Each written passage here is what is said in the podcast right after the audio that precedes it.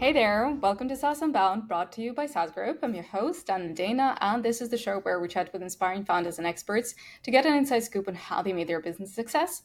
And today with me is Aytekin, a co-founder and CEO of JotForm, an online form builder that enables businesses to create customized forms. And I mean, uh, obviously, so many people know about it because uh, you're serving a staggering amount of users. I think you've hit 20 million uh, just recently, bootstrapped and uh, with a team of about 600 people. Hello, Anna. Great to be on your show. Yes, that's true. Uh, but it's been 18 years since I started JotForm. It's been a long time.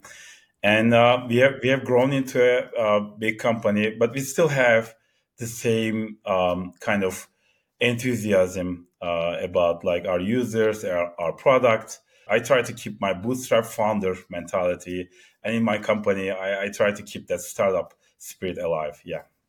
That's wonderful. That's that's what we absolutely love at SaaS Group. But we started with you know buying SaaS companies that were only bootstrapped, and then we moved on to uh, VC funded. But what we're still looking for is what you just said, a bootstrapper mentality, which I think is great because it, you know, it allows you to be a bit more agile and creative in your decision making processes. So let's get in there. Uh, but first things first, what's your background and like what was the inspiration behind JotForm?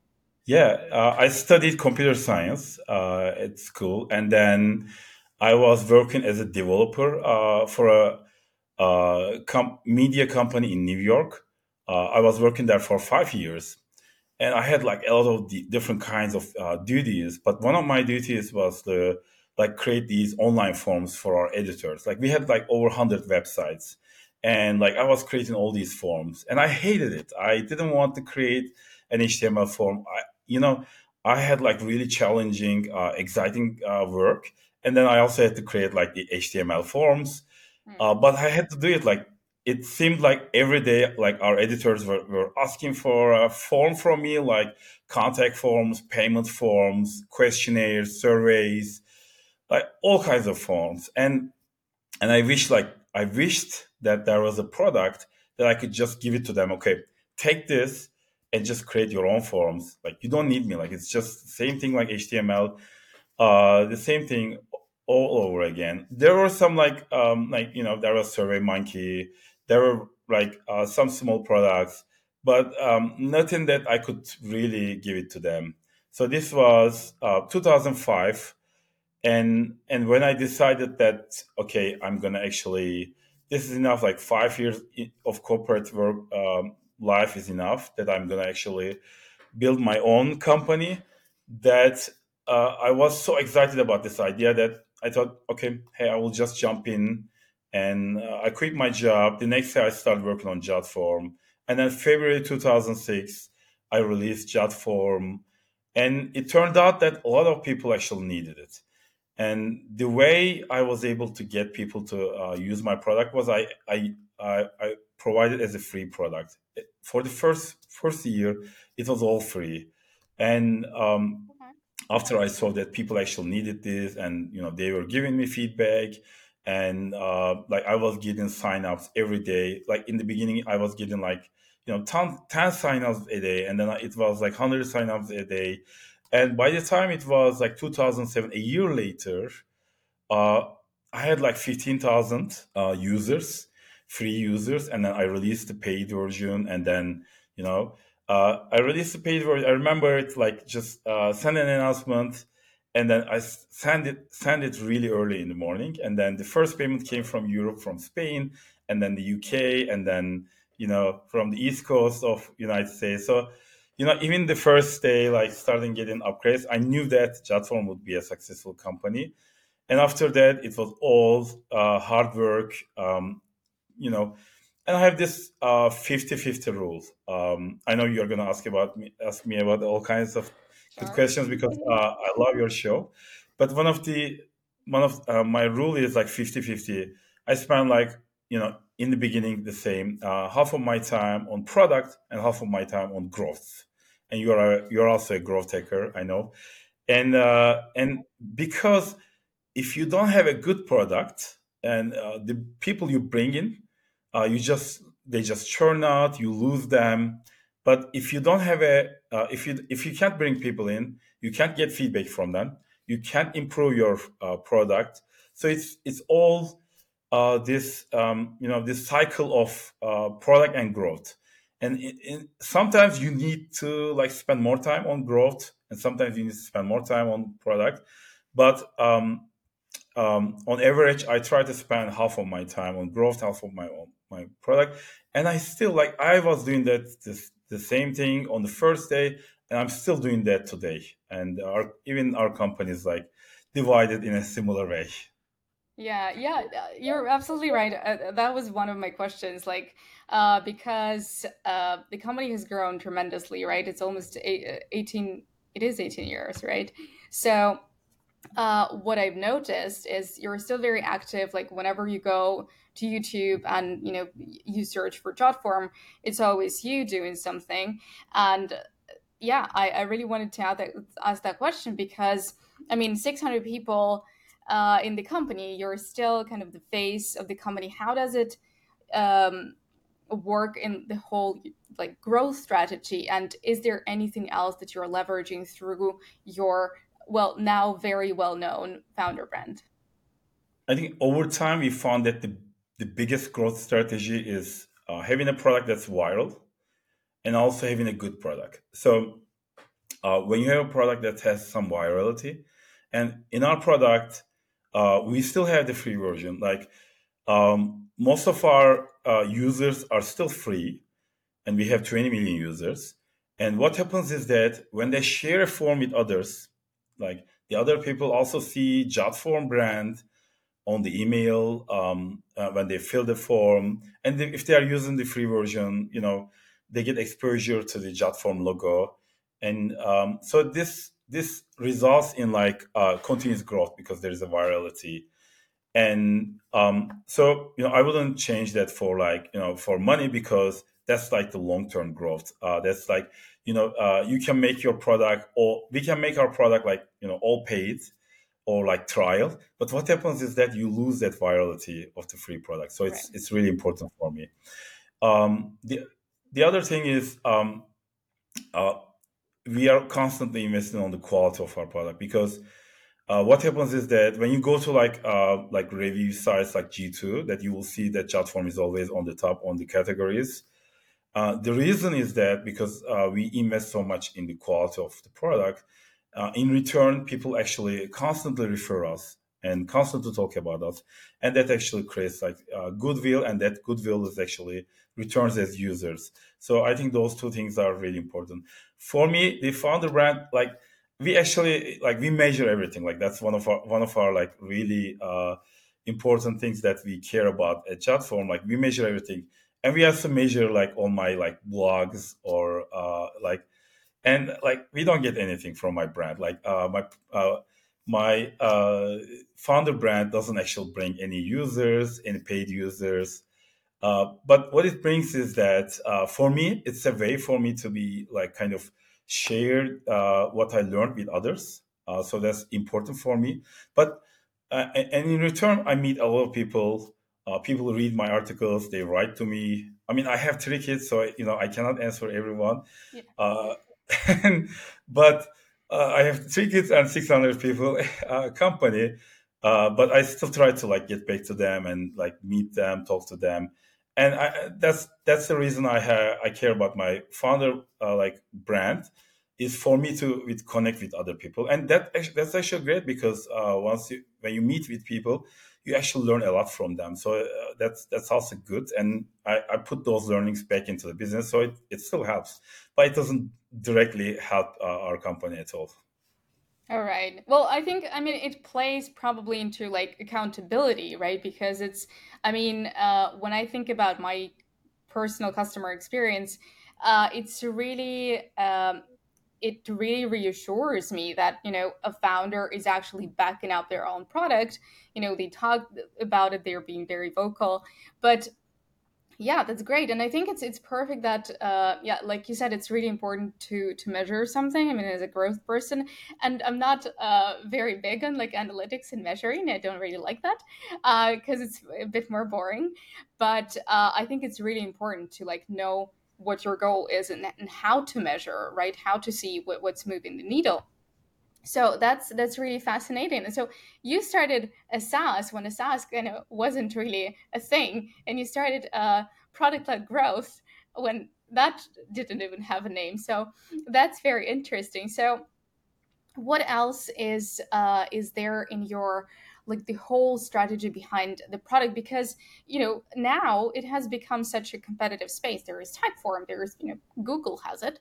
Uh, so and at, at one point i remember one of your interviews when you said when google released that uh, you were really terrified like what it's going to do to jotform so how to basically obviously yes there is virality right? There is uh, a, a, ton of content that you're producing but what else is like the biggest differentiator? What is the basically the problem that jotform is um, is solving right now for the users and customers?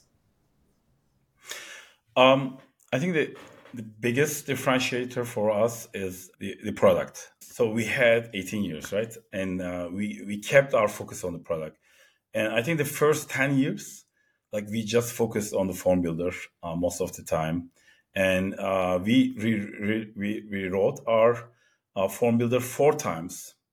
And until the last time, like uh, until the last last rewrite, like the uh, fourth version of JotForm form builder, we couldn't get it right but on the like after 10 years, it's like 20, 2015, 2016. Uh, we kind of uh, SaaS grows actually very slowly. Like um, it starts very slowly, and it's just um, because you get paid like monthly or yearly, and not big amounts. Like Jotform was like nine dollar a month uh, in the beginning, because it was um, very slow growth. I didn't have a big team. Like the first year, I had I I hired my first employee. Second year, I had my second employee. So we had that like a very slow growth path. But um, I think around like 10 year mark, uh, we had like 20 employees, 20, 30 employees at this point. And, uh, t- and I actually got the talent. Like I got really good designers, really good developers. I built a great team. And that team was able to write like the fourth version of the form builder and that just made a big difference. So um, like one of the biggest advice i have to, to the listeners is that don't just stop there. Um, like we we it took us 10 years to make a good product. Just the form builder of jotform like jotform has like so many uh, things. Uh, it took us 10 years because it, it takes so much time and focus and thinking about it about it and I couldn't get it right neither. Like I was thinking about it all the time, but I needed those people, like really good people on my side, on my team, to be able to accomplish that. But once we got that, suddenly like our growth increased a lot because we were actually keeping people, like people who tried JotForm was able to use it and all the features were good. Um, so, and then uh, our product went into the second stage we start focusing on what happens after the form, right? So um, I say it's like a, a journey, like every journey on a, on JotForm starts with a form. So you know, someone fills a form, but that's just the first step. And after that, like let's say you have a um, you have a like a request form. Someone is like requesting something. You have a sign up form. Um, you you have a survey like questionnaire whatever payment form, like that's the first step. Someone is filling the form. They are making a request. They are uh, buying something. They are um, applying for something. So we started helping people on the next steps on their journey. Once we got that first step right, once we got the forms right, we started helping pe- people on the next ste- steps, which was like um, we built all the tools they may need, like you know, um, like we have a sign product, JotForm Sign. So you know, e- we added e-signatures. We had an approvals product.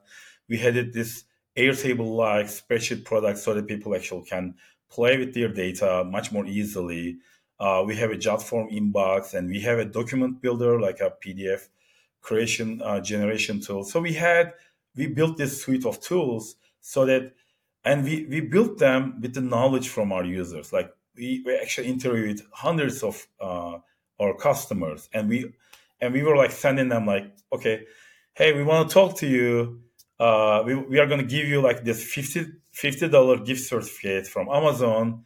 Just we need your like you know half an hour, forty five minutes of your time, and they were so happy uh, about it. Like right. that offer, like that has like over fifty percent return rate. Like you know people always accept that, and um, so and then we interview them. We get there. Uh, we understand what they do after they they use the forms. Like um, with so we added all these like productivity suites, and that was the next next stage. So now because JotForm handles so many things for our users, uh, our churn rate dropped. Um, our number of users uh, exploded, especially during the pandemic, where all these companies actually stopped doing these like paper paper signatures or like emailing, like scanning signatures to each other. Because at home you don't have a scanner. Um, you know, some people have, but most people don't. Uh, but like it's just uh, we were just ready, and then the uh, uh the pandemic actually uh, we saw a big growth during the pandemic, and um, yeah, that was. And, and and now we still you know focus on our, our core like improving our uh, core product you, are improving our usability. And I really believe in the product. And that's one of the reasons that I, I really believe in founders. And I know that you, your company, your uh, company also buys buys founders, but you know the founders still stay with you, right? And that's a great approach. That's an amazing approach. Uh, but what happens is that when VCs, you know, you know, they invest in companies and then they replace these founders, the CEO that comes in maybe that's a like a really good salesperson. Maybe that person is uh, like really good with numbers but that that person doesn't have that founder mentality. The founder is being a founder is all about like creating something improving something and you like it's part of the journey. It's not like quarter to quarter. It's it's a long journey and i look at it the same way. I look at it as a very long journey. And i invest in like next five or ten years. I don't invest in net next quarter. I don't care about the sales numbers in the next three months. I you know it doesn't matter. I care about the long term. And that that's a great approach for sales because sales is all about service. Uh, there's there's a software software aspect but there's also the service aspect. And if you are servicing people you have to be you have to provide good good service high uh, quality product high availability you know no downtime and like fast product all those things you know all the all those things and that you know just you have to um, keep people's trust like you have to get and keep uh, keep people's trust and that that requires a long-term approach this episode is sponsored by rewardful.com looking for new ways to find customers for your SaaS business consider adding an affiliate program Rewardful is the easiest affiliate tracking platform to set up, manage, and scale for SaaS companies. Log your customer acquisition cost and only pay affiliates based on results. Integrate Rewardful with your Stripe or Paddle account and set up your affiliate campaigns in minutes. Building a successful affiliate program can be a little bit intimidating figuring out where to get started. That's where Rewardful has taken what they've observed from their most successful customers' affiliate programs and distilled that into an exclusive online course. The exciting part? Their affiliate marketing course is absolutely free. And by joining the waitlist today, you'll get early access to it as soon as it goes live. Join the waitlist at rewardful.com/course, rewardful.com/course, and turn your biggest fans into your best marketers.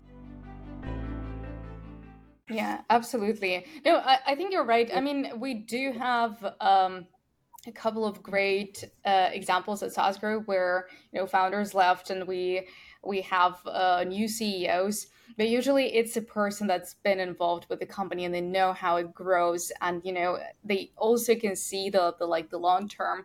So I, I think you're absolutely right. Uh, but uh, something that uh, you know you started talking about the forms and uh, how you know it's still the core of the product. And I just remembered one of the uh, latest episodes when we talked about growth. And how uh, now you know a lot of products like I don't know Instagram, TikTok, even right, they have their own um, lead generation forms. So for for the sole reason um, that people don't really want to leave social media right? When when they want to sign up for something. So they hang out in one place. So it's uh, that whole like zero click content kind of uh, situation. So has it affected jotform in any way or are you kind of getting into that space in a way uh, somehow as well um, no, not really. I mean, those kind of forms are usually um, not that um, not that really that uh, popular or you know um, not the main reason people use forms. Um, so if you look at like the top customers for our ours uh, our company, um, we see that it's it's all about like working with a lot of other people. So for example, healthcare, um, education, nonprofits. These are like um, these organizations deal with of people so they have to like get requests from others, and then they, they need to process those requests. And um, usually, like they have all these workflows that needs to be handled. So it's you know just like those uh, like minor you know social media forms are not going to help them, or even like a Google Google Forms is not going to help them because it's just going to be uh, too too short. It's going to be too small for them to be able to handle. Um, so for us, um, it's um, and it's not just those. Like there are there are other types of uh, so it's very horizontal. Um, all kinds of um, different industries use JotForm, and even um, like in different kind of industries, we see like different departments use JotForm. Like HR department uses a lot, for example. Forms are needed a lot. Um, so it's being a very horizontal product uh, means that those kind of changes doesn't really affect us much. Uh, we haven't seen them. Uh, but you mentioned that Google Forms story, so I can talk about that uh, uh, that sure. story for your listeners as well. Um, so basically, this was like uh, in the first years of chat, during the first years of JotForm, and um, and like I think three or four years after I started JotForm, I kind of um, before JotForm I never managed anybody. You know, I, I was just a single developer at a large company. So it's just um, like it started becoming like too much. Like I was I was buried under busy work. Um, so I was spend all my day, you know, accounting, legal, HR, ordering supplies for the office, like answering customers, processing my emails. Like I was spending all this time with these things. Like I was feeling like just uh, I cannot really work on my product. Uh, I cannot put my attention on what matters, like product and growth. And I was actually doing other things so much. And this busy work was actually like killing all my time, killing all my energy. And right at this moment, something else happened. Uh, Google actually came up with Google Forms. Like now I am also competing with Google, like all that stuff. And on top of that, I have to compete with, with Google. And I think that was a really uh, important break breaking moment for me. It was like, okay, uh, I had to take some time and I had to make a decision. Okay, I'm gonna I'm gonna have to change something, otherwise this is not gonna go well. And I decided that I'm gonna like I'm a developer. You know, I know how to automate things. I have a no code product. I help people automate things. Why am I doing? why I am doing everything uh, manually. So I started automating everything. Like I started building all these automation in my business, in my personal life, in my eh, team, in how we develop our product, in everything. And that just made a huge difference. And I think the automation is really important, not because uh, not because like you can save time, but I think the reason you want to save time is you want to put that time and energy into something important and that that that it's about prioritization if you if you like the stuff that like the busy work is like constantly coming right like if uh, every receipt i have to do every, like accounting for every receipt myself like i'm constantly interrupted um, so the interruption is happening because of the busy work if you can actually automate everything then interruptions also go away. And when interruptions goes away, you can focus on things that are important and you can make a big difference in your in your business, in your life. And that really worked for me. And I think that's one of the reasons uh, I'm successful, JotForm is successful. And that's why actually uh, this year um, I released a book, Automate Your Busy Work. And all the things that I learned uh, about automation, I created this book and I put it in it, and it became a Wall Street Journal bestseller. And uh, I received great feedback from people who read it. So it's not just about like automation, but it's about uh, saving your saving time so that you can use your brain for the important work. Right. That I think that's really really important. Uh, well, you know, I'm getting the book, and next time in Istanbul, I'm coming for for a signature. but uh, yeah, that's perfect. And is there anything about AI? Because like everyone, you know, uh, ChatGPT uh, emerged out of nowhere. Um, well, not really, but still for for the majority of people, right? Uh, and uh, at first, you know, there was this wind whirl of uh, opinions, like, is it going to take all of our jobs? But then when people came, like, calm down a little bit uh, everyone started talking about okay like no but what it can do is like automate stuff right and like take away some of the mundane tasks so are you using any are using ChatGPT or any other AI tools and is there anything about it in the book? Um, the book is more about it's less about like um, AI, but more about uh, regular um, automations like you can use right now like all the all the things you have uh, at your disposal and, and it talks uh, you know i talk about the automation first mindset um, and how you can use uh, automation to um, save time and you know uh, one of my biggest examples is uh, emails how i automated my emails and it didn't involve any ai um, basically what i did i was getting these uh, so many emails and an average office worker receives 175 emails a day, and I was receiving like hundreds of emails, and I was getting lost in my inbox. And I tried inbox zero, and it didn't help a lot. What I did was I, I tried all these different uh, email products, and some of them I was like they were saying, "Oh, we use AI, uh, like you know, to save you time," but none of them actually worked. But I discovered that what I really wa- was uh, uh, it, it was about prioritization. What I really needed was I didn't instead of an email product that's showing me emails by date and time, uh, what I needed was seeing my emails in a priority order. So the, the top email, the most important email should be at the top. And then the next email should be uh, below it. And then the, that's that spam or the newsletter that you are not going to even look should be at the bottom. If you, if I could have that, then that will solve all my problems because whatever time I, I have, like if I have 10 minutes, I can look at my top priority emails, I can process them and just, you know, move on with a peace of mind. But um, there wasn't anything like that.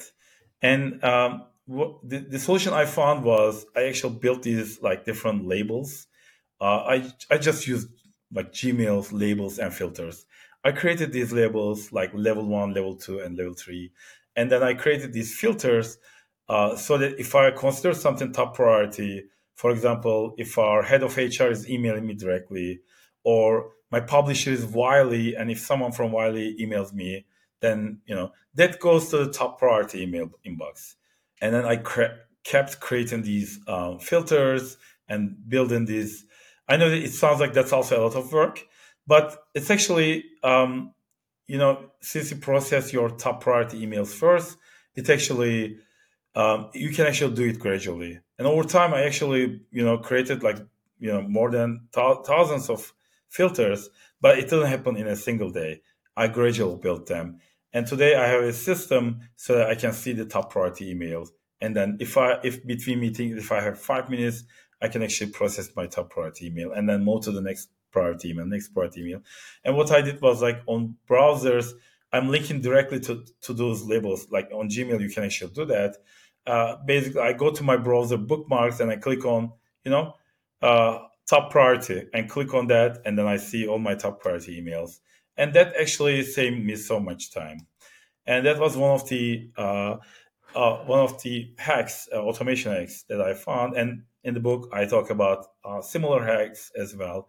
But uh, if we go back to the AI, I think the AI is really important, and AI gonna is gonna make automation so much faster and easier. At this time, like you know, we are we are using AI, but it's not it's we are not seeing it like in like full, like it's just the very beginning. And in like ten years, it's gonna be like every product is gonna include AI, and they're gonna be they're gonna be much more easier to use, much more faster to use, and just uh, they will save us so much time. So I'm really excited AI, and and uh, we we are also using AI in our product, but mostly on the backend systems, like you know, uh, especially like uh, you know, uh, like phishing, um, abuse, fraud, um, like you know, spam, things like that. We catch them using AI. And I think, you know, and we are excited about using it in our product as well. And just we are testing the things out right now. It's just uh, we haven't made any major changes yet. Okay, yeah, that makes sense. All right. So uh, because it's like it's really interesting, right? You you well, like you said, you have three kids and you have uh, 600 more and you have to deal with uh, you know, a company and uh, writing a book. So like the way automation kind of, you know, helps you do that. And honestly, uh, I want to be as excited as you are. I, I really need to read your book probably uh, because I try to automate anything at all. I'm I'm a very like old old school kind of lady. I don't automate. I use notebooks, so, and I go through tons of them over the year. But yeah, if there is a way to like get excited about automation, I will definitely try it. But um, coming back to Jotform and you know 20 million users um, how with the amount of you know probably requests and you know support tickets and uh, hey i want this and that how does prioritization happen in you know such volumes? So how basically yeah you process you know everything that people may want or need and you know overcome the feature overload? Yeah uh, that's a great question. Um, so, how do we keep a good user experience uh, while um, you know uh, adding all the features people need? And that's a topic that I always think about because it's a really tough problem. Um, I think it's it's about having a kind of deep product. So if you give everything to the users, they're just going to get confused. Uh, but you know, if you have those features, but if they are hidden away, and if they can only discover it if they when they need it then you kind of have this like this product that's very deep. So you want to have this very simple uh, small uh, product but then once people want to go dive deep then you, you need to give them ability to be able to use all those advanced features. But that's that's really hard. That's not easy. And the way we, we make decisions is we do a lot of user research, uh, which involves like usability testing, like getting people to like use the product and then like uh, using their voice, they describe what, what they are doing. And then uh, like we use products like usertesting.com to get the uh, user testing. And uh, we also do a, a, lot of interviews, as I mentioned previously, like just talk to the users and get their feedback. And our user uh, interviewers, they will actually turn them into like slides and they will present to us. Like sometimes we'll just listen to the uh, customers talking about something to understand what they are thinking about. And also we have all these uh, like product teams. Uh, we have about 15 product teams and they're all focused on a single area uh, within our product and they they make their own decisions so we we believe in uh, working from office but every team actually has their own office space uh, so they they have their own room. Usually like five to six people they have this big whiteboard um, in a beautiful office space. They're like a small startup uh, within a bigger company. And then they, they make their own decisions and then they they listen to uh, to the users customers and then they understand their needs they make decisions and they move forward. And um, so this actually gives them so much uh, flexibility, so much uh, freedom to to really make the right decisions, and uh, this actually allows us to kind of move forward on different areas, like you know, ten or fifteen different areas.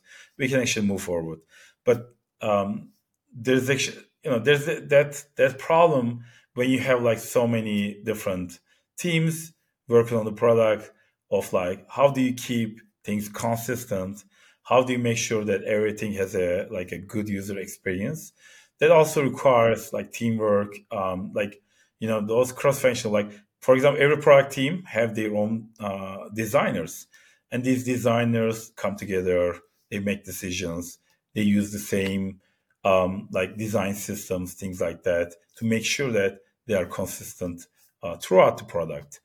And um, the things they learn they they also coach each other so that they everyone improves and uh, we have a much better product okay that's perfect i think knowledge sharing when, when you keep people um, you know independent and empower them to make their own decisions uh, knowledge sharing is so important it's something that we deeply believe in as well at SaaS Group so um, well, I think that's a great approach.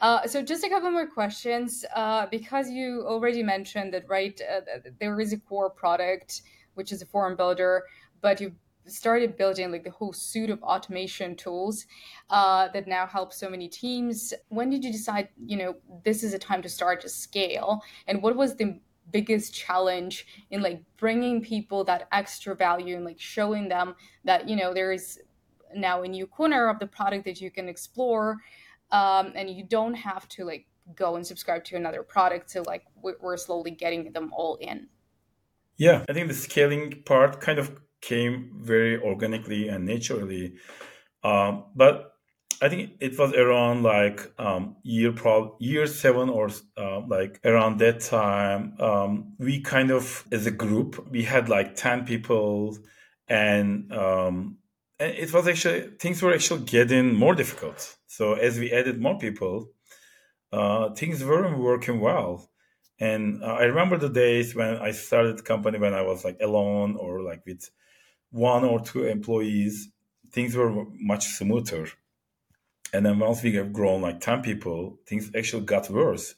And the reason for the problem is everybody started on different things and every people were working individually and people working individually doesn't work really well because the, the problem is that uh, you want to have teams not because like uh, like they can handle more stuff but of course they handle more stuff but you want a conversation between people and we were like when we were five people all working on the same thing in our product that was a very exciting time like we would go to lunch and we will talk about uh, how we are going to change things, what we are going to do.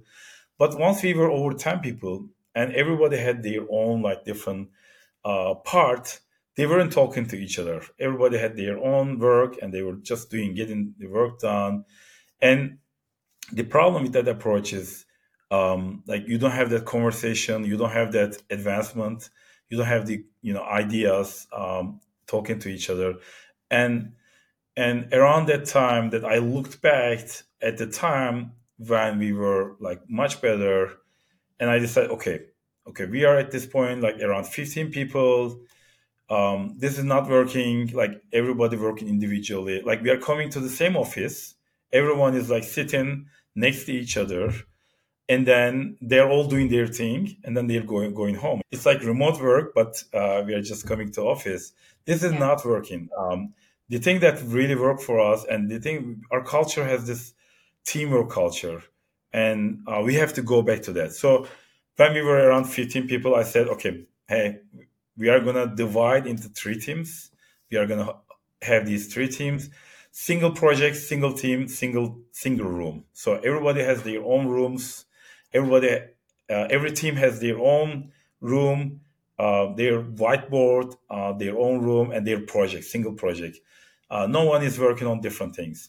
And that really worked. And that's how I was able to scale things. And if I couldn't figure that out, I don't think I could have scaled the company because things weren't going so well.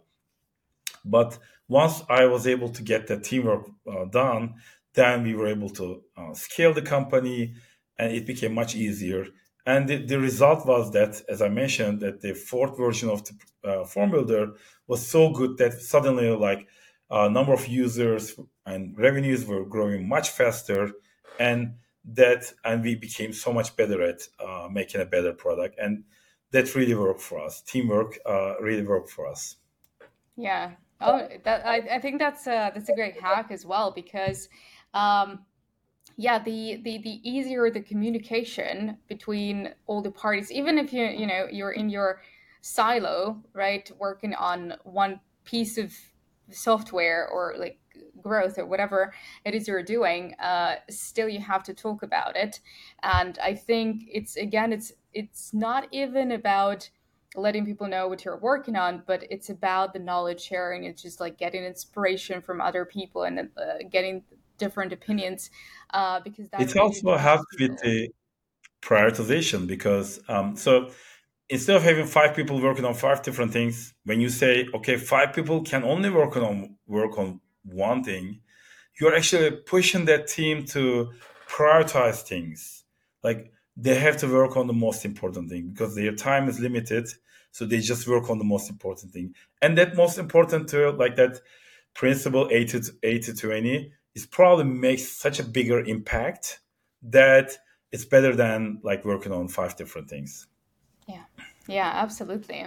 All right. So uh just two questions the usual ones in the podcast.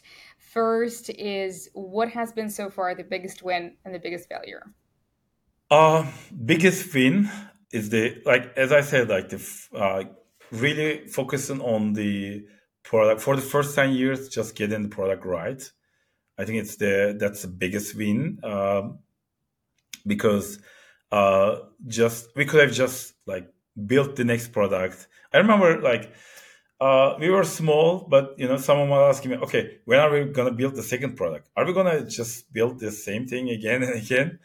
And I was, I think I was right that like okay, we need to get this right first. Um, otherwise, it doesn't matter. Like um, I think I think I love that like many people actually have that like micro uh SaaS approach, like you know, let's build all these like multiple products. But what's the, pro- the, the problem with that is they are losing the like the biggest opportunity. They might be losing biggest opportunities. That if they can pick just one of them and just focus on that, that can become like 10 times, 100 times, like 1000 times much more successful. But by dividing your time in these like five to ten different products like just you lose that opportunity to to become uh, much bigger but you know it sometimes works for uh, some people because they have like a different kind of you know they have a different life balance like you know they travel and they, they don't you know once you have like a this big product where a lot of users you have to provide like much better support and all that. So i, I understand that mentality. But if you want to go big uh, you you want to go small. You want to go focus on a small, a single thing, and just focusing on that thing was uh, my biggest win. I believe, like, even though I took ten years to get the product right, it was worth it. I mean, it worked. All right, what yeah. was the biggest failure or or challenge? Um, I would say before we get to that, uh, like working on uh, our, our product continuously, we had this this approach of like releasing, uh, making big releases. So like we would work on something for a year and then we, we would release it and then we would have all these angry people, uh, angry users, uh, because we were breaking things, we were making so many changes. Like they were using something, we rewrote that, and then they lost all their changes. And then I started reading Eric Ries's blog uh, long, long before he wrote the uh, Lean Startup. I was a like big uh, fan of Eric Ries, and uh, I started applying all that knowledge, uh, the lean startup ideas, and how to continuously uh, develop the product, and that that really made a big difference, and um, that was the biggest failure. And uh, you know, I also mentioned that not automating things and doing things manually was also a big failure for us. Yeah. Okay. All right. Well, uh, you know, when I think when it's uh, this kind of failure that you could turn around it's you know it's experience it's a learning experience so uh, well done you could you know uh, you could like i said turn it around make it bigger make it better um, so yeah since we came back to automation a little bit so maybe you could share your best hack in automating you know your life or your uh, operations as a SaaS founder? I think the best hack for me was um, the emails uh, hack I mentioned. Um, like because I was like, uh, as you grow, as your business grows, the amount of uh, emails and the messages you receive is getting bigger and bigger, and it's hard to keep it sane. When I was able to prioritize my emails, and I when I was able to figure out how to pro- process my emails uh, by priority, that actually um, saved me so much time, and I didn't have to worry about like if I missed an important email, things like that, and that made a big difference for me. Okay. Yeah, I think it's a it's a great one. I'm going to to try and play uh, with with Gmail. Uh, maybe it will help me too because I've lost a few uh, important emails lately. So maybe that's that's a good hack for me to to implement. So thank you so much for sharing it. Uh, I mean, it's it's great to see your absolutely incredible growth and, and, what you're doing with such a huge team and how you know it's still bootstrapped and it's still growing. Uh, so really, really exciting journey. So thank you for sharing that. And hopefully uh, we can do it again sometime. Thank you, Anna. It was great to be on your show. And yeah, I would love to be on your show again in the future. Thank you. Thank you. And take care. That was yet another awesome conversation on SaaS Unbound. We're always looking for new guests to share their experiences. We mostly talk with bootstrapped SaaS founders, and if you're one, reach out to me directly at anna at saas.group or find me on LinkedIn. If you're not bootstrapped or even not SaaS but have a great story to tell, we want to hear from you too. And obviously, SaaS Unbound wouldn't be possible without the SaaS Group a founder friendly private equity company that buys awesome businesses that people love to take them to even greater success. If you're thinking about selling your company or just exploring your options, feel free to visit saas.group, fill in the form, and expect a response in under 24 hours.